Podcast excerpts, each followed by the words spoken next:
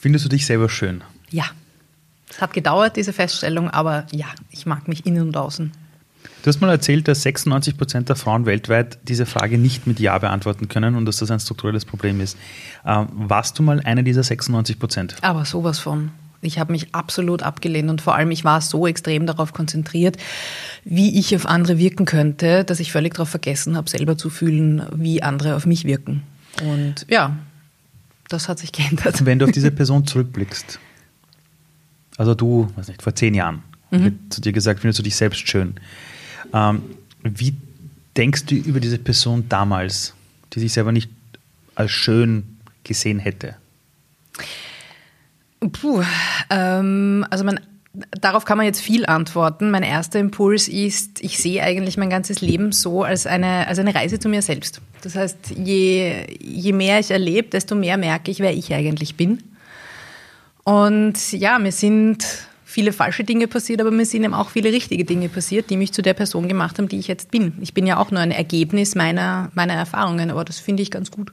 Aber Und zu dem Zeitpunkt damals, ähm, ich habe meine Schale abgelehnt, aber mich, mhm. mich als Mensch, also damit habe ich eigentlich, das klingt jetzt total arrogant, ich, mögen habe ich mich eigentlich immer.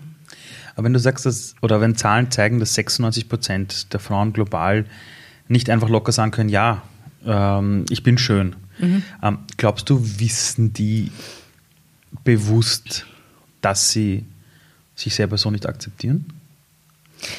Ähm, Hast du es damals gewusst? Für mich war ein Satz, also wie ich mich begonnen, wie ich begonnen habe, mich mit dem Thema auseinanderzusetzen, ähm, war ähm, eine Erzählung, ein Satz, der hat sich bei mir total eingebrannt. Und zwar ähm, die einfache Frage, ähm, wenn du permanent deinen eigenen Körper ablehnst, dann verbringst du dein gesamtes Leben damit, einen Teil von dir selbst abzulehnen. Und wem bringt das was? Es ist ein innerer Kampf, mhm. der sich vielleicht nach außen spiegelt, aber der außen niemandem was, äh, niemanden was nutzt.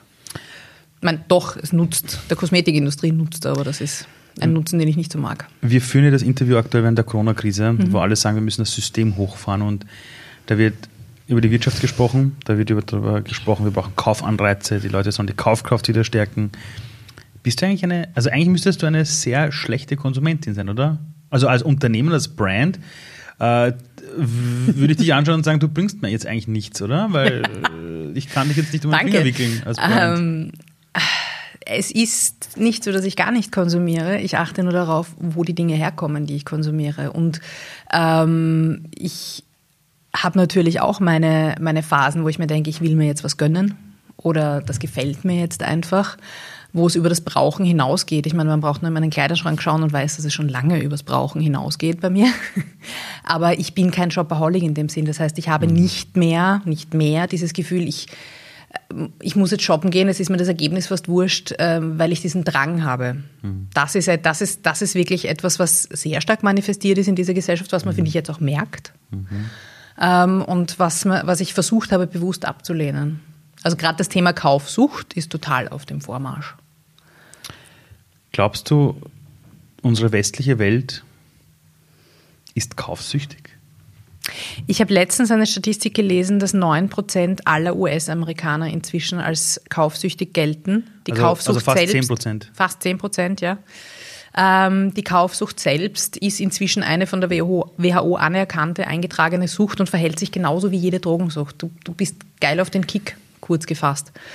Ähm, und es ist ganz, ganz oft so, ähm, kommt man jetzt drauf, dass es auch Korrelationen gibt zwischen ähm, Substanzsüchtigen, das heißt jemand, der alkoholsüchtig war und es rausschafft oder jemand, der drogenabhängig war und es rausschafft, die fallen dann oft in eine Kaufsucht, weil es eine Ersatzhandlung ist, mhm. die weil das Hirn schon darauf gepolt ist, sich die kurzen Kicks zu holen. Mhm. Und wenn man sich anschaut, wie sich in den vergangenen Jahrzehnten die USA entwickelt haben, konsumtechnisch, und man ähm, draufkommt, dass Europa meistens so drei, vier Jahre später dran ist, mhm. aber die Entwicklung die gleiche ist, dann wissen wir, was uns bevorbesteht. Ähm, ich habe dich ja damals entdeckt, so wie wahrscheinlich halb Österreich. Durch, dieses, yeah. durch diese Geschichte, dass du irgendwann gesagt hast, ich mache jetzt ein Experiment, mhm. Ich kaufe einfach ein Jahr lang nichts. Und du hast erzählt, das Ganze ist dir passiert, da warst du im Urlaub alleine. Nein, du mit Ex-Freund. Mit deinem Ex-Freund? Mit Ex-Freund gestritten. Okay.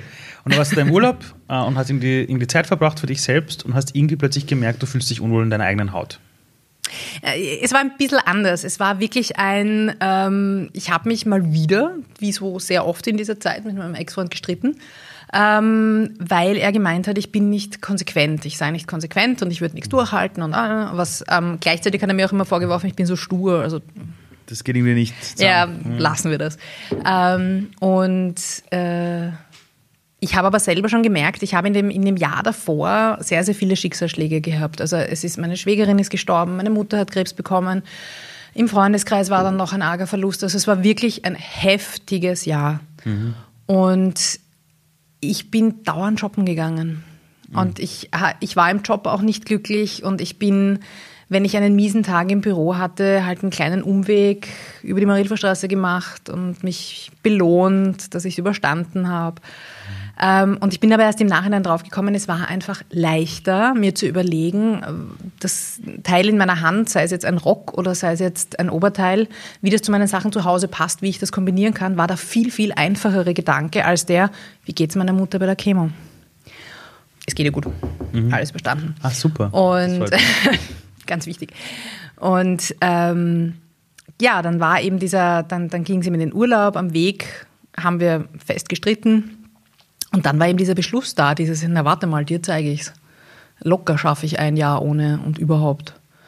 Und ähm, es war aber dann eben, weil ich Zeit hatte, darüber nachzudenken, sehr, sehr schnell der Gedanke da, so, na Moment einmal, einfach nur mir jetzt diese Challenge zu stellen, ist jetzt, ich meine, das passiert anderen Leuten und also zwar die regelmäßig. Challenge ganz kurz erklärt. Ein Jahr, ein kein Jahr, Kleiderkauf. Genau, ein keine Jahr Kleidung, nichts. Keine Kleidung, keine Schuhe, keine Taschen, keine Accessoires. Weil ansonsten war ich eh brav. Ich habe gewusst, dass ich da die Schwäche hatte. Okay. Und ähm, habe aber dann eben sofort beschlossen, ich mache, also der erste Gedanke war, ich schreibe ein Buch. Und ich schaue mir mhm. jetzt an, wo die Sachen in meinem Kleiderschrank herkommen. Weil damals so, Kinderarbeit und so, man hat es ja alles so gehört gehabt und mhm. man hat sich dann einreden können, nein, die EU hat eh so strenge Einfuhrbestimmungen mhm. und ist ja eh alles da ist nicht ja eh ein so. Label drauf genau, für zertifiziert. Das war, genau, das war vor, vor dem Zusammenbruch, Zusammenbruch von Rana Plaza noch, von der Fabrik in Bangladesch, wo ja. über 1000 mhm. Leute gestorben mhm. sind. Und ähm, nachdem damals der neueste heiße Scheiß gerade das Bloggen war, mhm. und ich mir gedacht habe, so, die Idee nimmt mir jetzt niemand weg, ich gehe jetzt sofort damit in die Öffentlichkeit, habe ich eben diesen Blog gestartet. Mhm. Ähm, was ich völlig unterschätzt habe, war, ich glaube, zwei Monate später hatte ich, ähm, ich glaube, 2.000 bis 3.000 Leser am Tag. Und das war viel für das damals, das war damals, verdammt ja. viel. Und ähm, ich liebe das Thema immer noch sehr, weil ich genau durch dieses, ähm, durch dieses Abstinenzjahr so wahnsinnig viel gelernt habe. Also einerseits konsumiere ich Kleidung inzwischen wirklich seither völlig anders, komplett. Also ich kaufe entweder fair produziert und, und mhm. bio oder Secondhand oder ich tausche, aber ich kaufe mir keine, keine billigen Fetzen mehr. Und ähm, es hat mich aber eben auch wahnsinnig viel gelernt, mit wie ich funktioniere als Konsumentin und wie die Branche ähm, die Konsumenten ausnutzt.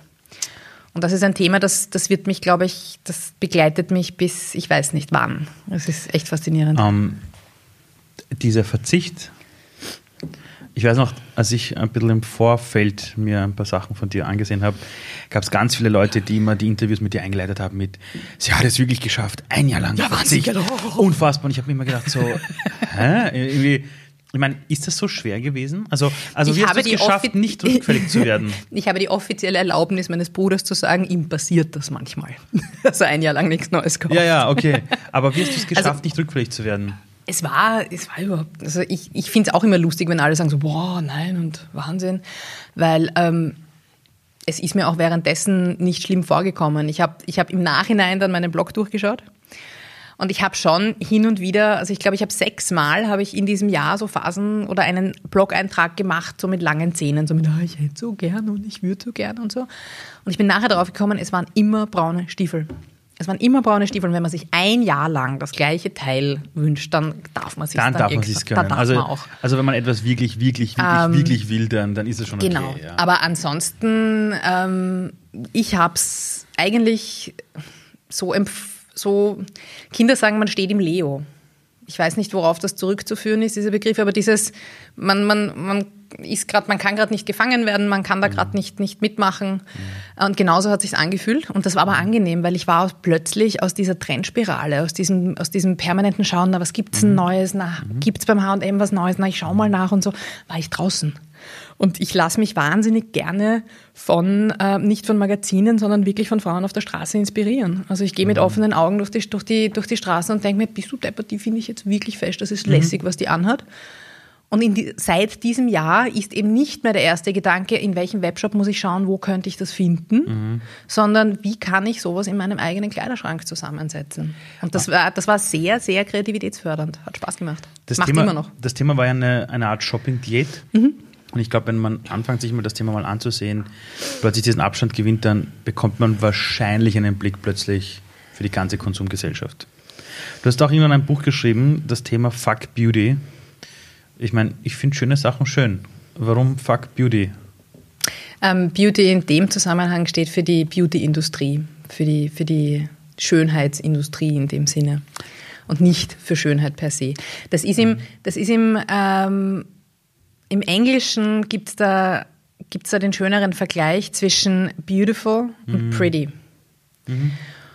Und beautiful ist so die echte Schönheit, dass das mhm. von innen kommt. Und pretty ist das, ähm, jetzt ganz kurz zusammengefasst, was du dir außen aufmalst. Nur das, was im Englischen halt pretty heißt, wird bei uns Beauty-Industrie genannt. Mhm. mhm. Und so sind wir dann eben, also ich wollte es ja Fuck Photoshop nennen, aber das haben wir uns dann rechtlich nicht getraut. Mhm. Deswegen heißt es jetzt Fuck Beauty. Ähm, beide Themen, ich kaufe nichts und diese ganze Schönheitswahn, mhm. die haben ja einen roten Faden. Ja. Das ist dieses, äh, ich bin ein Mensch, aber ich setze mir draußen eine Fassade zusammen ja. Und diese Fassade trage ich dann spazieren.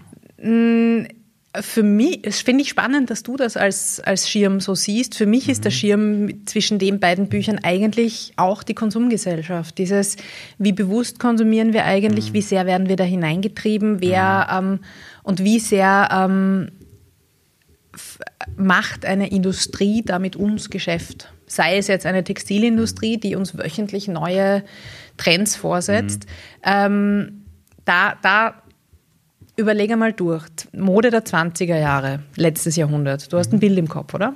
Ungefähr, ja. Mode der 50er Jahre. Mhm. Du hast ein Bild im Kopf. Mhm. Kannst du mir die Mode der 2010er als ein Bild beschreiben?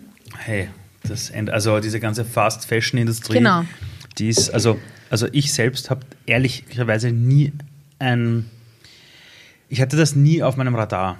Ja. Aber wenn du dann irgendwann merkst, wie schnell die Trends wandeln, beginnst du sofort an diese, an diese ganzen Entwicklungsketten zu denken. Ja.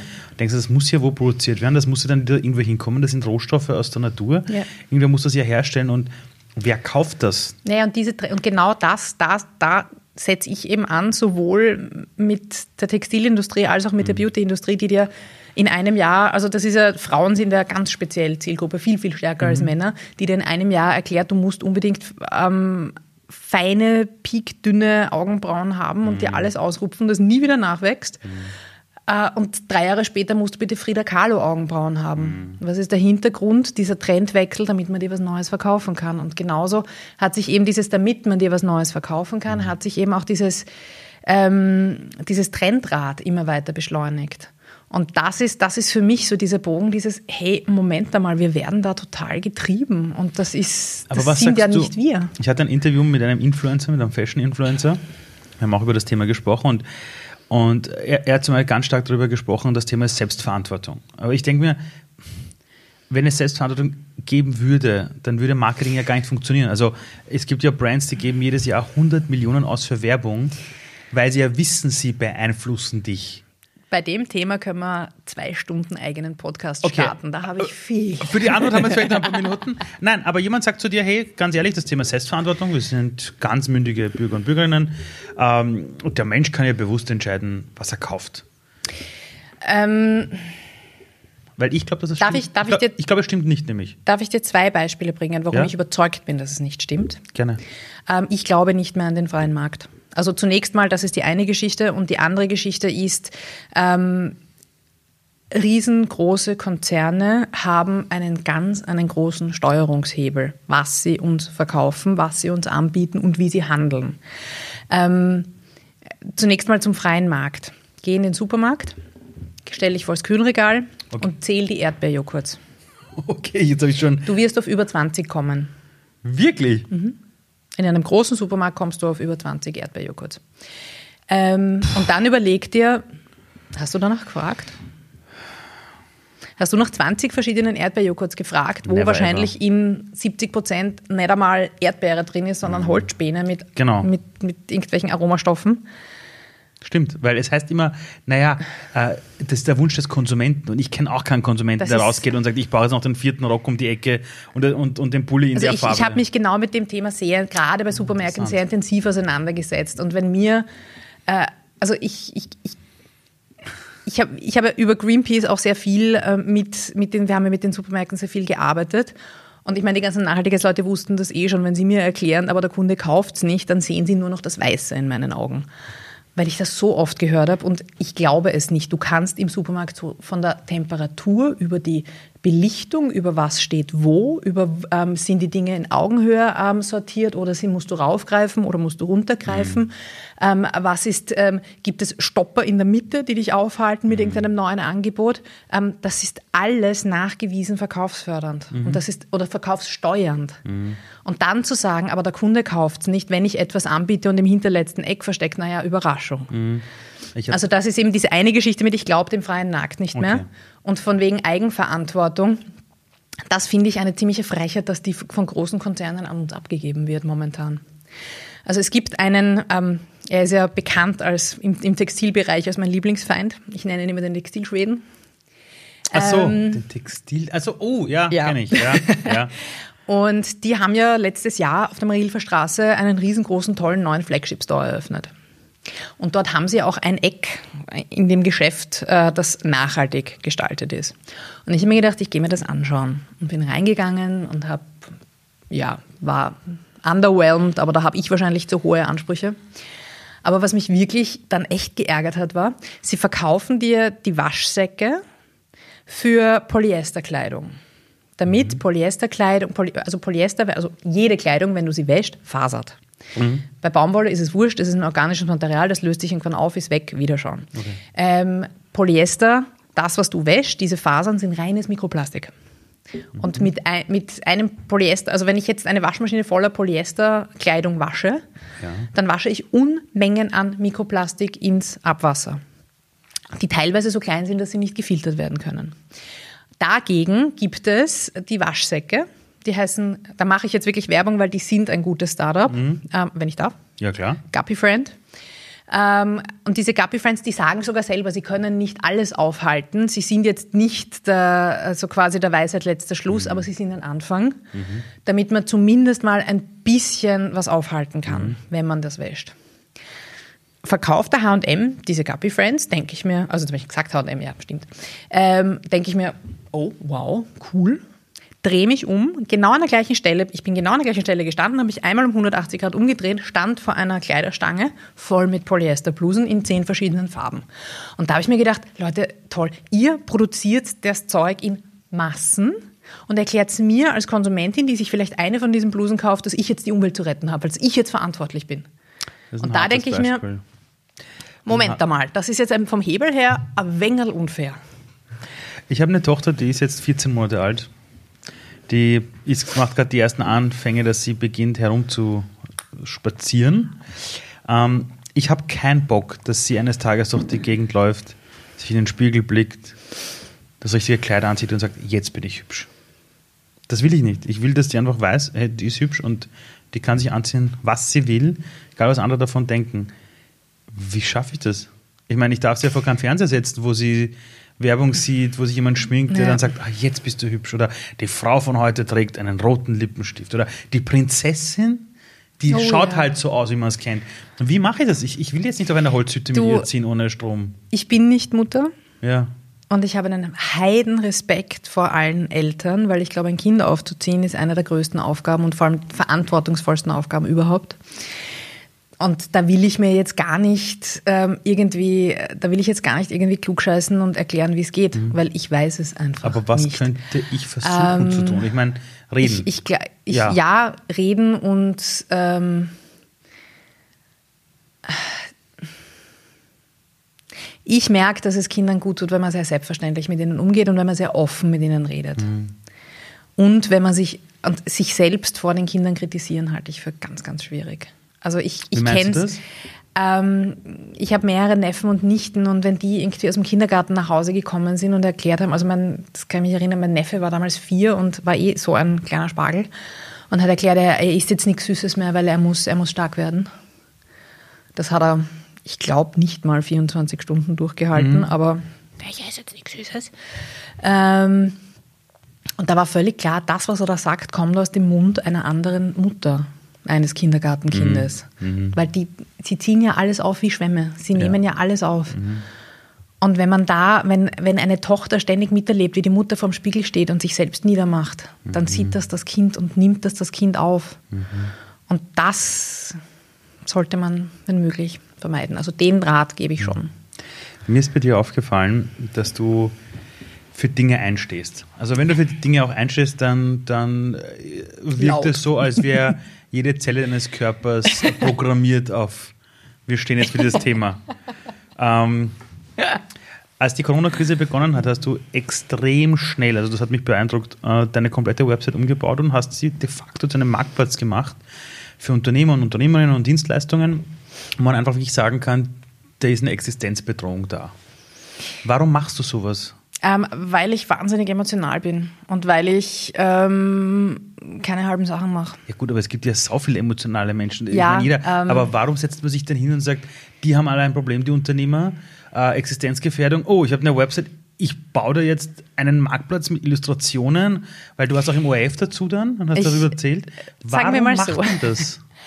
Ich bin ähm, von meiner Mutter und ich habe ihn bei meiner Mutter immer sehr, sehr abgelehnt und inzwischen habe ich ihn selbst äh, mit einem sehr heftigen Helferkomplex ausgerüstet worden. Mhm.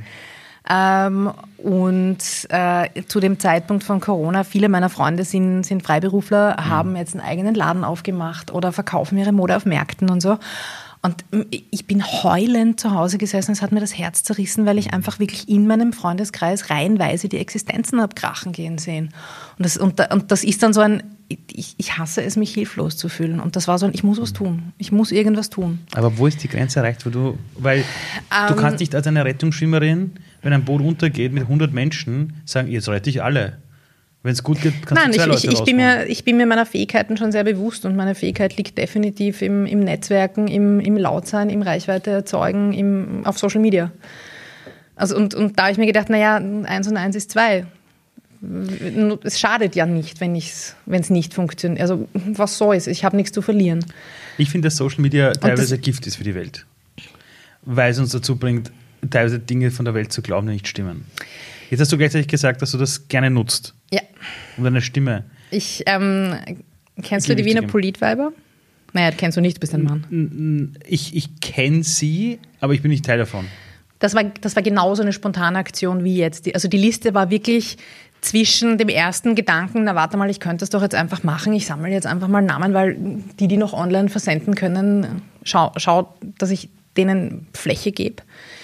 Ähm, und also zwischen dem ersten Gedanken und dem ersten Posting auf Facebook, wo ich gesagt habe, Leute, schickt mir eine Mail, ich stelle es auf die Seite, mhm. sind gefühlt drei bis fünf Minuten gelegen. Also das war wirklich so, ich mache das jetzt. Und ich habe jetzt eben allen meinen Freunden haben, haben mir jetzt versprechen müssen, dass wenn ich das nächste Mal so eine spontane Idee habe, sie müssen mich irgendwo einsperren und die Politweiber. Aber genau, die Politweiber waren eben auch so eine spontane Idee. Die waren, die sind entstanden. Ähm, es gibt eine, eine sehr, sehr gute Frauengruppe auf Facebook in, in Wien, aber in der ist Politik streng verboten. Und das hat mich als sehr, sehr politischen Menschen wahnsinnig gestört, weil ich da einfach, weil ich mir gedacht habe, das muss doch möglich sein, dass man sich irgendwie respektvoll sachlich austauschen kann. Mhm. Ähm, daraufhin habe ich eben die Wiener Politweiber gegründet und mhm. ähm, dachte, genauso wie mit der Liste, wo ich mir gedacht habe, so ja, na, so 300, 400 Namen, 300, 400 Adressen werden schon werden. Mhm. Dann sind 6.500 geworden. Genauso bei den Politweibern, wo ich auch gedacht habe, naja, wir werden halt so eine Blase aus 300, 400 frustrierten grünen oder roten ähm, Frauen werden. Ähm, nach zwei Tagen waren wir dreieinhalbtausend.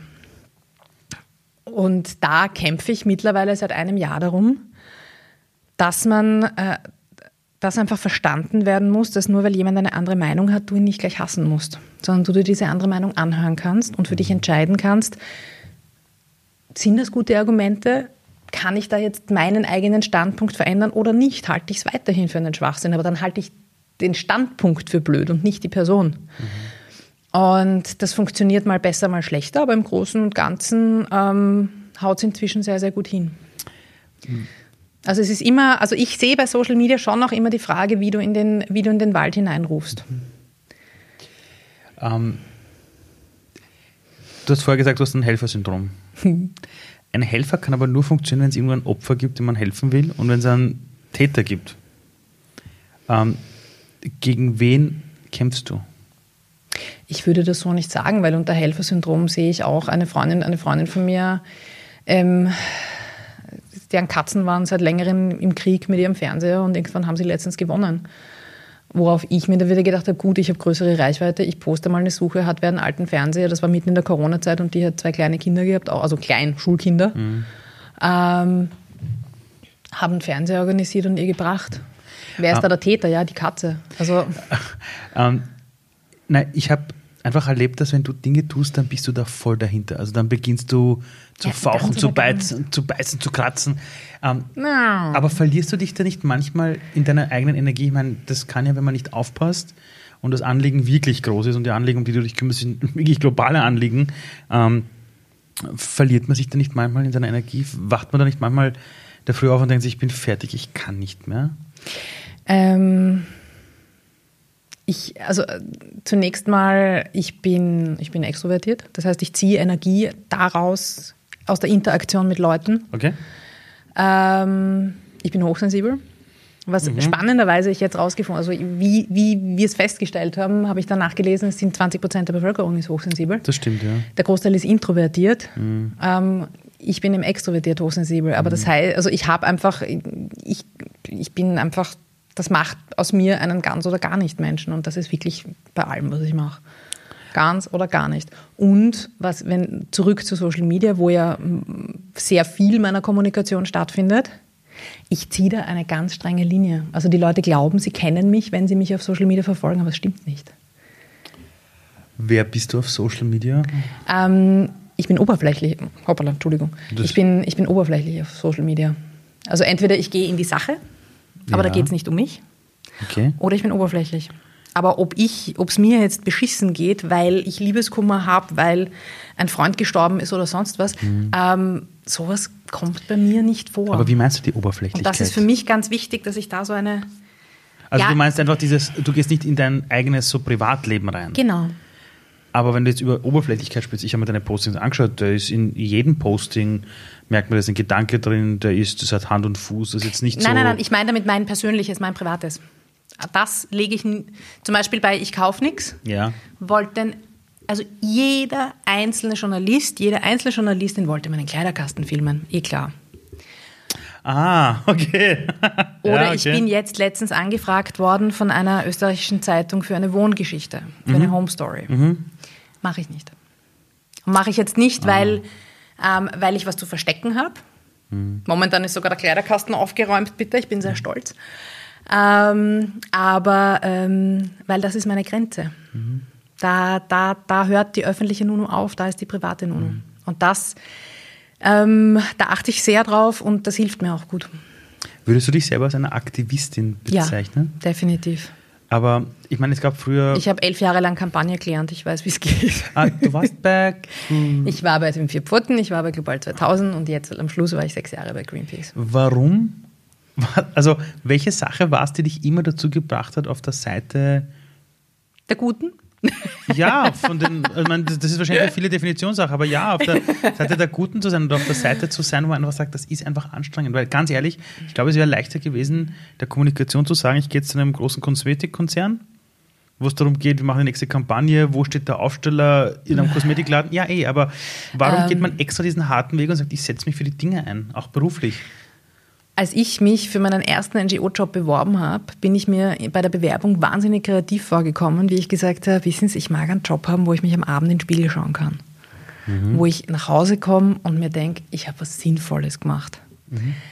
Danach, wie ich dann selber Bewerbungsgespräche geführt habe, bin ich draufgekommen, jeder Einzelne und jede, die sich bei einer NGO bewirbt, sagt genau diesen Satz. Ja, es, das, kommt ja auch gut. Stimmt das nicht? Es kommt super. Das kommt ich, ich habe den Job damals gekriegt. Also ähm, aber es ist für mich wirklich ein Leitmotiv. Ich, ähm, ich habe jetzt im Job noch nie das Gefühl gehabt, dass ich mich groß verbiegen muss. Also gerade bei Greenpeace habe ich wahnsinnig authentisch arbeiten können, weil es ja wirklich meine persönlichen Interessen waren. Da habe ich relativ lang ähm, darum gebenzt, dass wir endlich die Plastikkampagne machen und dann habe hab ich sie planen können und dann haben wir sie machen können. Und das ist halt wirklich was, was mich persönlich auch sehr interessiert hat.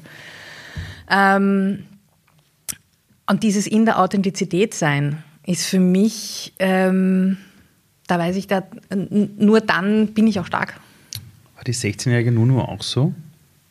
Nö. Weil das ist ja ein Alter in der Pubertät, wo du ja alles bist und nicht authentisch, weil du glaubst, du musst jetzt hart reinschauen, weil die also, Jungs oder Mädels stehen drauf und ähm, also woher kam Ach, das? Die hat sich für rasend unanziehend gehalten zu dem Na, aber, aber woher kam das, dass du bei deiner Berufswahl immer gesagt hast, so ich, ich gehe mehr in die Richtung äh, sinnvoll statt ah, Geld, Kohle, Aufstiegschancen? Woher kam das? Oder war das immer schon da? Äh, lass mich mal überlegen, da muss ich jetzt ein bisschen. Hm. Also der Berufsweg selbst, das ist ganz witzig, weil wie ich klein war, wollte ich Buchautorin werden oder Tierärztin. und das heißt, das war immer so, das war immer so ein Traum. Und was mich einfach, und, und dann kam sehr schnell, ich will, ich will was mit Medien machen, ich will Journalistin werden, ich will was mit Sprache machen und so. Und den Weg bin ich dann auch gegangen. Ich habe ja dann, ich habe, also, haha, ich will Journalistin werden, ich habe Publizistik studiert, jeder Publizistikstudent wird sich jetzt abhauen. Ähm, aber ich habe den dann auch zur Presse und ich habe die Lehrredaktion gemacht, ich habe auch wirklich journalistisch gearbeitet ähm, und äh, habe aber dann irgendwann gemerkt, dass ähm, dass nur die äußere Beobachterrolle nicht so ganz meins ist, weil ich einfach gerne mal gut in Saft gehen kann. Mhm. Und da, da hat es mich eben dann Richtung, Richtung der NGOs gezogen. Sicher auch in Kombination damit, dass ich ähm, aus, einem, aus einem sehr politischen Haushalt komme. Also jetzt nicht parteipolitisch, mhm. aber Politik war bei uns einfach immer ein Thema und wurde am Küchentisch besprochen. Und war einfach spannend. Und ähm, ja, ich glaube, dass diese Kombi hat für mich so diesen, hat sich auf diesem Weg ergeben. Aber ich kann dir auch sagen, dass ich, also wenn, wenn man mir mit 16 gesagt hätte, keine Ahnung, du hackelst da mal bei Greenpeace, hätte ich gesagt, haha, Vogel. Ähm, ich mache Marketing irgendwo. Oder wenn man mir, wenn man mir vor, ja, keine Ahnung, wenn man mir vor zehn Jahren gesagt hätte, dass ich zwei Bücher rausbringe und äh, permanent Interviews gebe, hätte ich mir auch gedacht, ich, ich führe die Interviews, aber ich gebe sie wahrscheinlich nicht. Also das war alles, was sich so ergeben hat, waren eigentlich, ich habe nie den Masterplan gehabt, sondern ja. ich, ich schwimme ganz gern die Welle. Du hast vorhin aber gesagt, in deiner Jugend, du wolltest Autorin werden, ja. du wolltest Tierärztin werden. Dann bist du bei Global 2000 oder bei Greenpeace, wo es auch um Tiere geht und dann schreibst du Bücher. Ja. Das heißt, Stur. Du, du, du, hattest vielleicht nicht den Masterplan, aber du hattest ja wohl den Traum. Ähm, ich. Also jetzt muss ich echt durchüberlegen, wie der Weg gegangen ist. Also die ersten Jahre während und nach der Uni war sicher so ein, ähm, habe ich so nach dem System gearbeitet, ähm, rausfinden, was ich mal nicht mehr machen möchte. Mhm. Also einfach Jobs gemacht und mir nachher gedacht, nope, Mhm. Mit Grauen erinnere ich mich an ein Praktikum in einer PR-Agentur. Das sind sechs Wochen meines Lebens, die kriege ich nie wieder. Also das, mhm. das habe ich währenddessen schon aber gesagt. Aber auch wichtig, um zu wissen, was du nicht ähm, willst. Genau, aber ich habe eben herausgefunden, was ich nicht will. Und ähm, danach, es,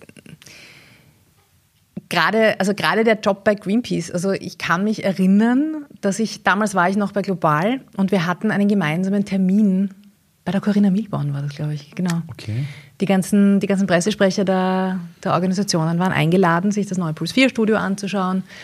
Und wir kannten uns ja alle untereinander. Und dann waren eben die beiden Mädels von Greenpeace da und ich war da und wir sind ähm, zur U-Bahn gegangen und haben irgendwie geblödelt, wer Julie Alex den schlimmeren Chef hat. Und, ähm, und ich habe halt gemeint, du für kein Geld der Welt würde ich bei Greenpeace arbeiten. Also da war ich einfach total glücklich mit, mit der kleinen österreichischen Organisation global eben, mhm. die zwar auch im internationalen Netzwerk sind, aber doch sehr, sehr, sehr österreichbezogen mhm. gearbeitet haben. Ähm, und sage aber sogar noch, außer die Konsumentensprecherstelle wird frei, weil die ist leibend. Die würde mir taugen.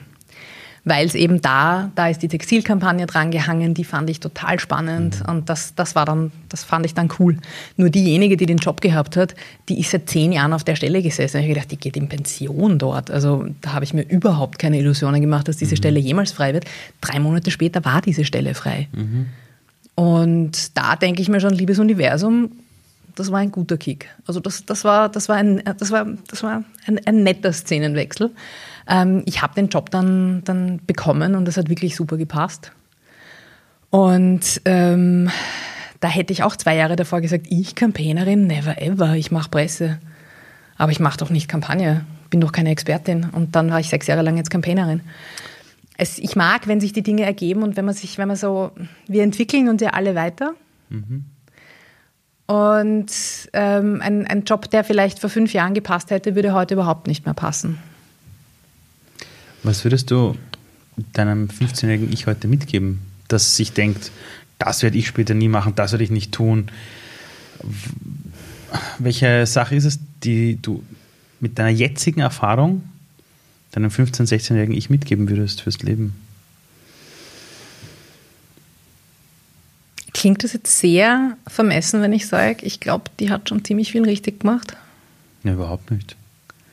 Ich glaube, dass ganz viele Menschen eigentlich alles richtig machen, nur durch das depperte Bewerten und ja. weil sie es halt vielleicht neu machen, glauben Leute ähm. ständig, dass sie es falsch tun. Was würde ich dir sagen? Also ich glaube, ich würde ihr... Ich finde es sehr schade, dass ich selber 35 Jahre gebraucht habe, damit ich genau mhm. passend zu deiner Eingangsfrage mir in den Spiegel schauen kann und sagen kann, läuft, ist mhm. gut, ist voll okay. Mhm. Ähm, da würde ich wahrscheinlich versuchen, dass sie da ein bisschen früher drauf kommt. Weil das so viel, es ist ja nicht nur das Äußere. Es ist, es, mhm. ich habe es immer auf dieses Äußere geschoben bei mir, mhm. aber ich habe gemerkt, wie sehr es, wie viel authentischer ich mich seither fühle, wie stärker ich ähm, mich selbst zulasse. Und ähm, wie viel äh, Außenperspektive, also wie könnten andere mich sehen mhm. und wie mhm. abhängig man sich macht von Komplimenten von außen und so. Mhm. Und wie viel stärker das ist, wenn du es wirklich, wenn, das, wenn du das Fundament mhm. in dir drinnen baust.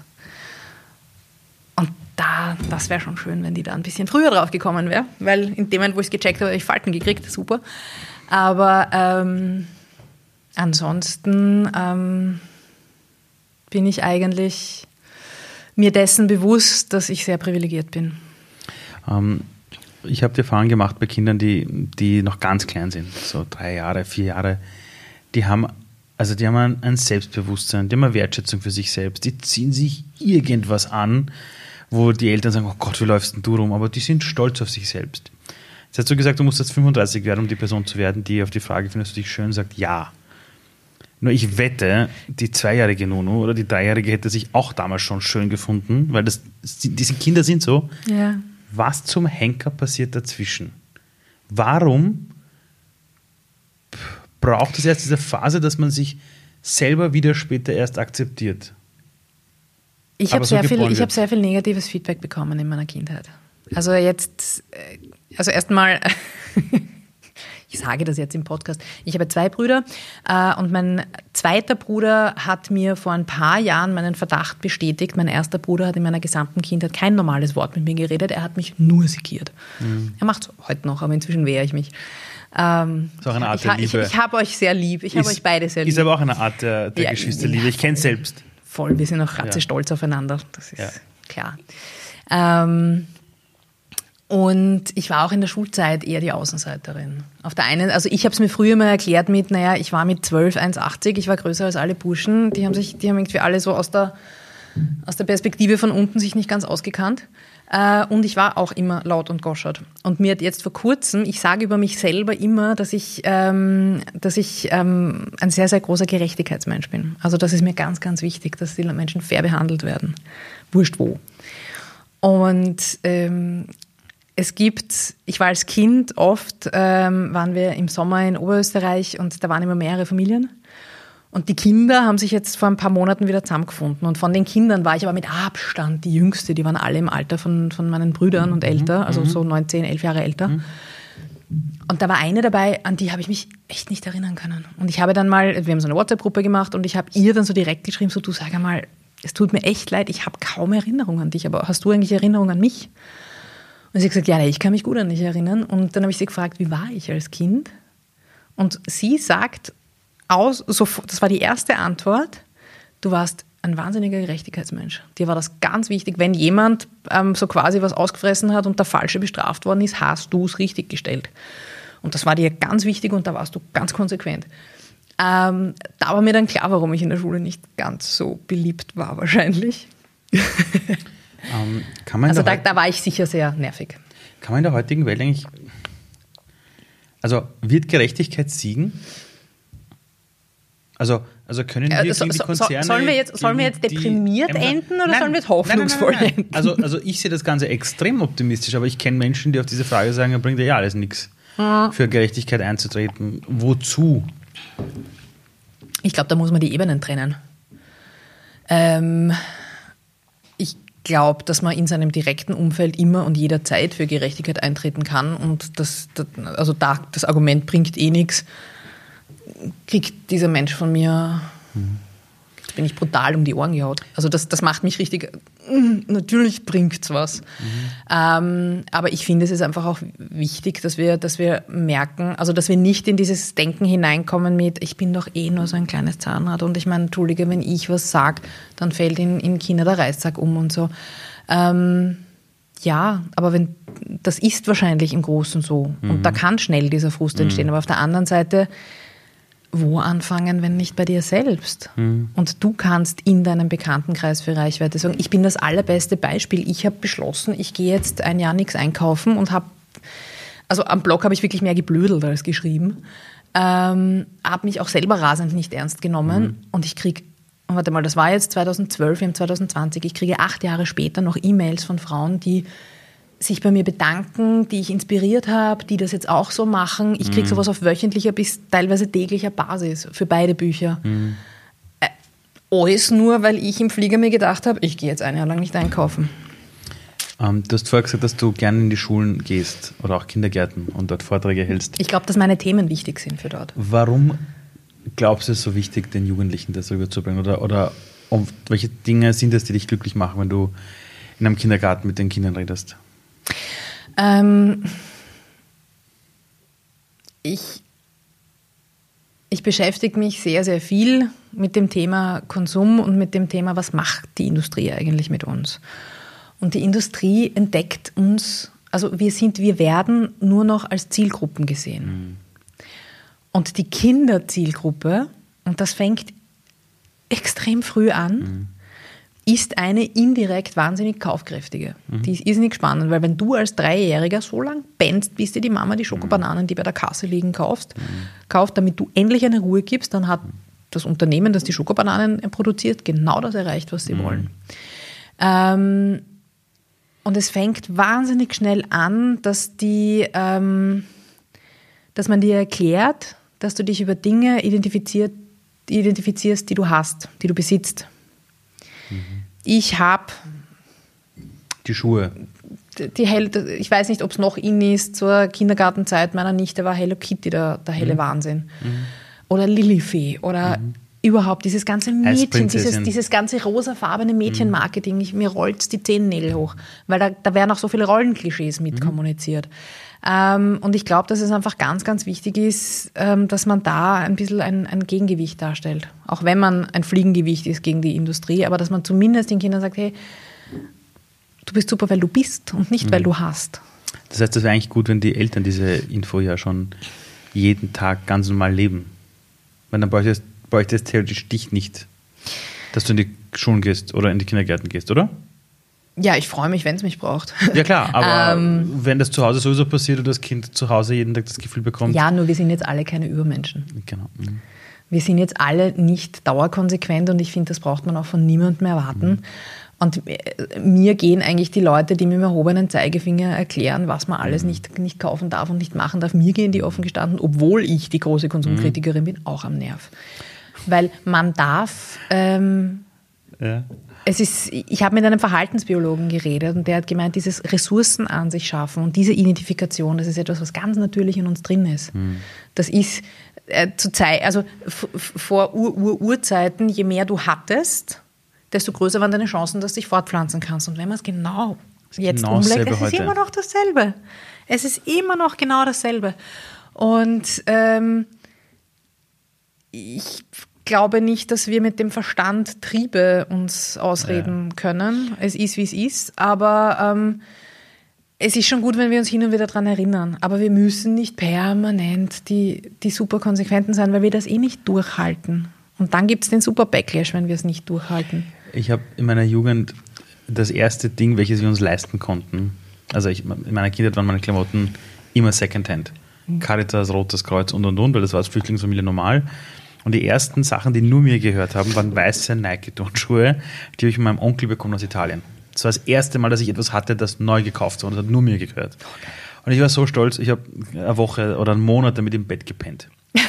Wenn du dir heute meinen Kleiderschrank ansiehst. Also viele hab, weiße Turnschuhe. Ich habe 30 Paar Schuhe. Aber jetzt kommt das Verrückte. Ich ziehe davon nur vier Paar an. Ja. Und ich kaufe trotzdem neue. Habe ich einen Knall? Nein, du bist ganz, ganz, ganz normal. Weil auch du Das Ding steht nur rum. Ja, aber auch, ich meine, warum ähm, erwartest du von dir, dass du besser bist als andere und da konsequenter dem widerstehen kannst? Das sind äh, die, die, die, die Mechanismen, die auf uns einwirken, mhm. eben Werbung, Neuromarketing, ähm, das, das, also Kaufen ist sowieso etwas hochemotionales und genau mhm. damit arbeiten ja auch diese ganzen Firmen. Wenn du dann bewusst sagst, ich habe eh 30 Paar, aber dieses eine Paar muss sein und ist so schön, mhm. ähm, dann ist das eine, eine also ich, ich, ich sage jetzt nicht, das ist total super und bitte mach weiter so. Mhm. Aber bitte verurteile dich dafür nicht. Sowas mhm. kommt vor. Wir leben jetzt in einer Instagram-Welt. Aber darf ich, ja, darf ja, ich da, sag, das, ist, das ist schon was, was mir sehr am Herzen liegt. Schieß aus. Ich fände es halt sehr leibernd ähm, in dem Wissen, dass es manchmal einfach gut tut, sich selber was zu gönnen, mhm. dass man aber darauf schaut, wo die Sachen herkommen. Weil ich habe vegane Turnschuhe mittlerweile. Ich eben, es ist, ich glaube, es ist ein Unterschied, ob man, mhm. sich, ob man sich neue Nikes oder neue Vegas kauft zum Beispiel. Mhm. mhm. Das, das, das, das gibt inzwischen genug alternatives Angebot. Äh, genau das Thema jetzt. Ähm, auf Instagram glauben ganz viele Jugendliche, das ist die Welt da draußen. Und auch wenn alle Influencer oft sagen, ich bin so individuell, du siehst irgendwie bei den Bloggerinnen oder Influencerinnen, da schaut jedes Wohnzimmer irgendwie gleich aus. Aha. Alle essen denselben Cheer, Samenpudding. Die Jungs schauen irgendwie alle gleich dran. Wie, ich meine, auf der einen Seite bist du jemand, der eintritt für diese Welt, Leute mehr Bewusstsein. Auf der anderen Seite haben wir die größte Marketing- so Maschinerie namens Instagram, wo die Leute niedergeballert werden mit was sie kaufen sollen, wie ein gutes Leben naja. aussieht. Ärgert dich das? Also sitzt du manchmal zu Hause und denkst, ah! Stimmt, da bin ich vorher nicht am Punkt gekommen mit, den, mit Social Media. Das ist wurscht, ob Facebook oder Instagram. Es ist immer eine Frage, wie du es nutzt. Das heißt, dem Kanal selbst mache ich jetzt nicht, ich meine, gut, ich mache dem Algorithmus einen Vorwurf, der ist, hm, mhm. aber ähm, dem Kanal selber mache ich jetzt nicht den Vorwurf, weil mir nützt ähm, Facebook wahnsinnig zum Netzwerken. Eben, da mal einen neuen mhm. Fernseher auftreiben für eine Freundin, die braucht einen Babysitter, du, du, du, du kurz einmal durchfragen. Ja. Dafür liebe ich es. Ähm, auf der anderen Seite, Instagram mag ich auch wahnsinnig, weil es, so, es ist so ein bisschen die heile Welt. Mhm. Und de facto ist es, in der Theorie hat es ja was sehr Demokratisches an sich, weil du kannst dir deinen Feed ja selber zusammenstellen. Du kannst, du entscheidest dich ja selber, dem folge ich, dem folge ich, der folge ich, die finde ich gut. Mhm. Ähm, es ist halt dieses Overall, was es angenommen hat, hat halt dieses ganze, ähm, hat das Ganze ein bisschen ad absurdum geführt, weil halt eben diese ganze Markenwerbung reingekommen ist. Und ähm, die Menschen, also ich mag Instagram, weil ich ähm, einerseits sehr viel Inspiration finde bei den Leuten, denen ich folge und andererseits mich aber eben auch freue, wenn ich meine Gedanken teilen kann und wenn ich da mal Gedankenanstöße geben kann. Das, mhm. das macht auch mir Spaß und ich schreibe gern. Aber ich bin eine sehr schlechte Instagram-Nutzerin. Ich habe ewige Texte und keine Hashtags. Und ähm, das, was ich viel mehr problematisch sehe, sind die Berufsfelder, die sich daraus ergeben haben. Eben diese Menschen, die sich dann selber irgendwann als Marke identifizieren, dass du heutzutage, du musst selbst ein Brand sein und so. Ähm, und du musst deinen Wert steigern, indem du mehr Follower hast, indem du mehr Interaktion hast, indem du die geilsten Kooperationen hast und so. Und das ist, das ist, das ist ähm, diese neue Form der Werbung. Das ist das, was ich kritisch sehe, weil die Menschen sich selber ähm, teilweise gar nicht mehr merken, dass sie eigentlich nur noch lebende Litfaßsäulen sind. Haben wir unsere Wertschätzung für uns als Mensch irgendwo vergessen? Weil ich merke, ein Mensch, der wenig Selbstwert hat, dem kannst du alles verkaufen. Also dem sagst, zieh das T-Shirt an, weil das ist cool und er zieht das an und sagt, ach geil, ja, mein mhm. Lieblings-Superstar trägt das, jetzt fühle ich mich so. Wenn wir mehr Wertschätzung für uns selbst hätten, wären wir dann schlechtere Konsumenten? Gute Frage. Ähm, das mag dich jetzt vielleicht überraschen, aber es gibt ein, ein Industriefeld oder einen Zweig, den ich ganz besonders ablehne. Und das ist die sogenannte Achtsamkeitsindustrie. Ah, Happiness, Flow und wie sie alle heißen. Ich finde sie furchtbar, weil allein der Gedanke, Menschen, und ich kann das absolut nachvollziehen, wird es draußen zu schnell. Sie wollen sich zurückziehen. Sie wollen, oder Landleben ist ja das super erfolgreichste Magazin am Markt überhaupt. Heißt Landleben? Landlust? Keine Ahnung. Ähm, das heißt, du hast diesen Wunsch nach Natur, diesen Wunsch nach Ruhe und auch diesen Wunsch, dich ein bisschen mehr auf dich selber zu fokussieren, Yoga, Meditation, whatever. Ähm, das hat ja eigentlich alles damit zu tun, dass du weniger konsumierst, dass du mhm. weniger in dieser Konsumgesellschaft drinnen mhm. bist. Und dann entdeckt die Industrie das und verkauft dir schon wieder Dinge. Mhm. Die nächste Yogamatte. Genau, und dann, dann die neue Yogamatte und mhm. die Heilsteine, die wahrscheinlich aus Plastik sind und aus China mhm. kommen, ähm, die du im Dreierpack mit dem, mit dem Magazin-Abo bestellen kannst und mhm. so. Ich mir denke, es ist ja schon wieder genau das Gleiche, nur anders eingefärbt. Es ist ja schon wieder eine Industrie, die aus deinen Bedürfnissen Profit macht. Mhm. Und gerade im Bereich der Achtsamkeitsindustrie finde, also da geht es für mich, also da, da finde ich es ethisch bzw. moralisch schon ein bisschen sehr schwierig. Ähm, willst du die Welt retten? Schaffe ich nicht. Willst du es?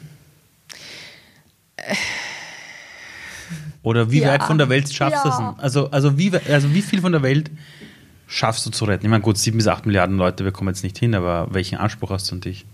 Also wann bist du happy und weißt, ja, ich habe ich hab schon einen guten Job gemacht? Das bin ich jetzt schon. Ah, schön.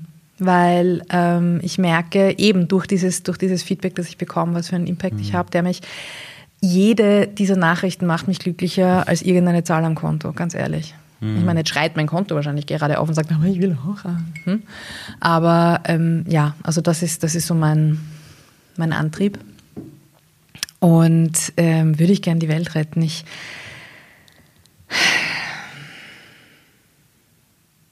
ich denke gerade die ganze Zeit, wenn ich den Schalter hätte, den Klimawandel aufhalten könnte, ich würde ihn, ich würde ihn umschalten. Ich würde es so gern machen. Es liegt mir so am Herzen. Aber ja, mühsam nährt sich das Eichhörnchen.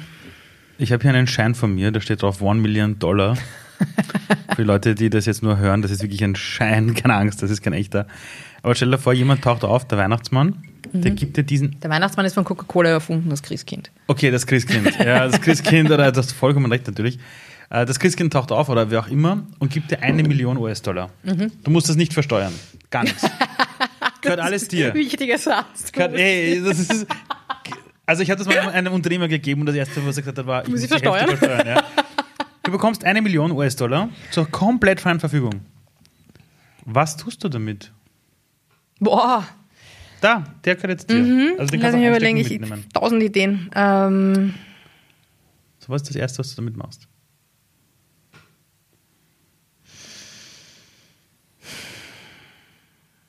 Der erste, der erste, Gedanke ist, ähm, ja, es ist Papier. Ähm, der erste Gedanke ist, äh, Systeme unterstützen, die fair und ökologisch handeln. Das heißt, oder auch in, in, in solche Zukunftstechnologien, was heißt Zukunftstechnologien? Leute sollen bitte den Menschenrechten entsprechend fair behandelt werden, wenn sie für uns Dinge produzieren. Egal wo auf diesem Planeten sie sind. Und das würde ich dafür einsetzen. Mhm. Ähm, also schauen, dass es ähm, das dafür ist eine Million verdammt wenig. Also da bräuchte ich circa das ja, 20, eine Million. hundertfache. Das würde ich machen. Ähm, was würde ich noch machen? Dir Schuhe kaufen? Nein. Nein.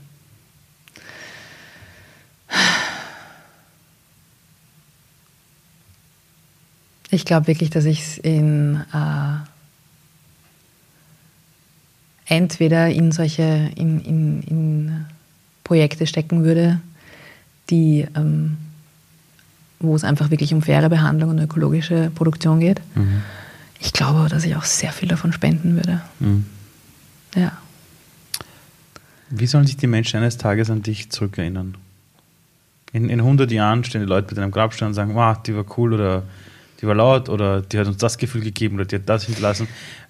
Uh, nachdem ich keine Kinder habe, denke ich mir das öfter mal so. Erinnert sich dann eigentlich mal an mich? Also, also eine Sache, die von ähm. Menschen übrig bleibt, sind immer die Erinnerungen an den Menschen. Immer. Also das ist das, was übrig bleibt. Und welche Sache willst du irgendwie hinterlassen? Wie soll man dich in Erinnerung behalten?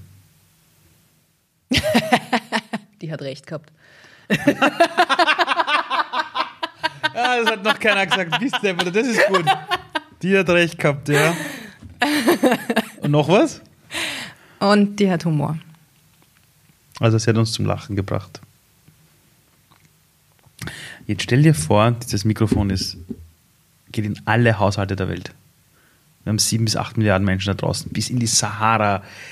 Die Kinder, alle sitzen zu Hause, hocken vor einem kleinen Radio und jetzt hören sie dir alle zu. Also das geht, und alle sitzen aber gleichzeitig gerade da und hören zu. Was ist das eine was ist die eine Sache, wo du sagst, das sollten irgendwie alle wissen? Ich hätte gern, dass es alle Menschen einmal wissen. Das will ich der Welt mitteilen. Und alle hören jetzt gerade zu. Dass wir, wenn wir jetzt alle gemeinsam handeln, den Klimawandel aufhalten können. Und dass es dafür, wenn wir alle daran arbeiten, vielleicht wahrscheinlich gar nicht so viel braucht. Vielen Dank. Dankeschön.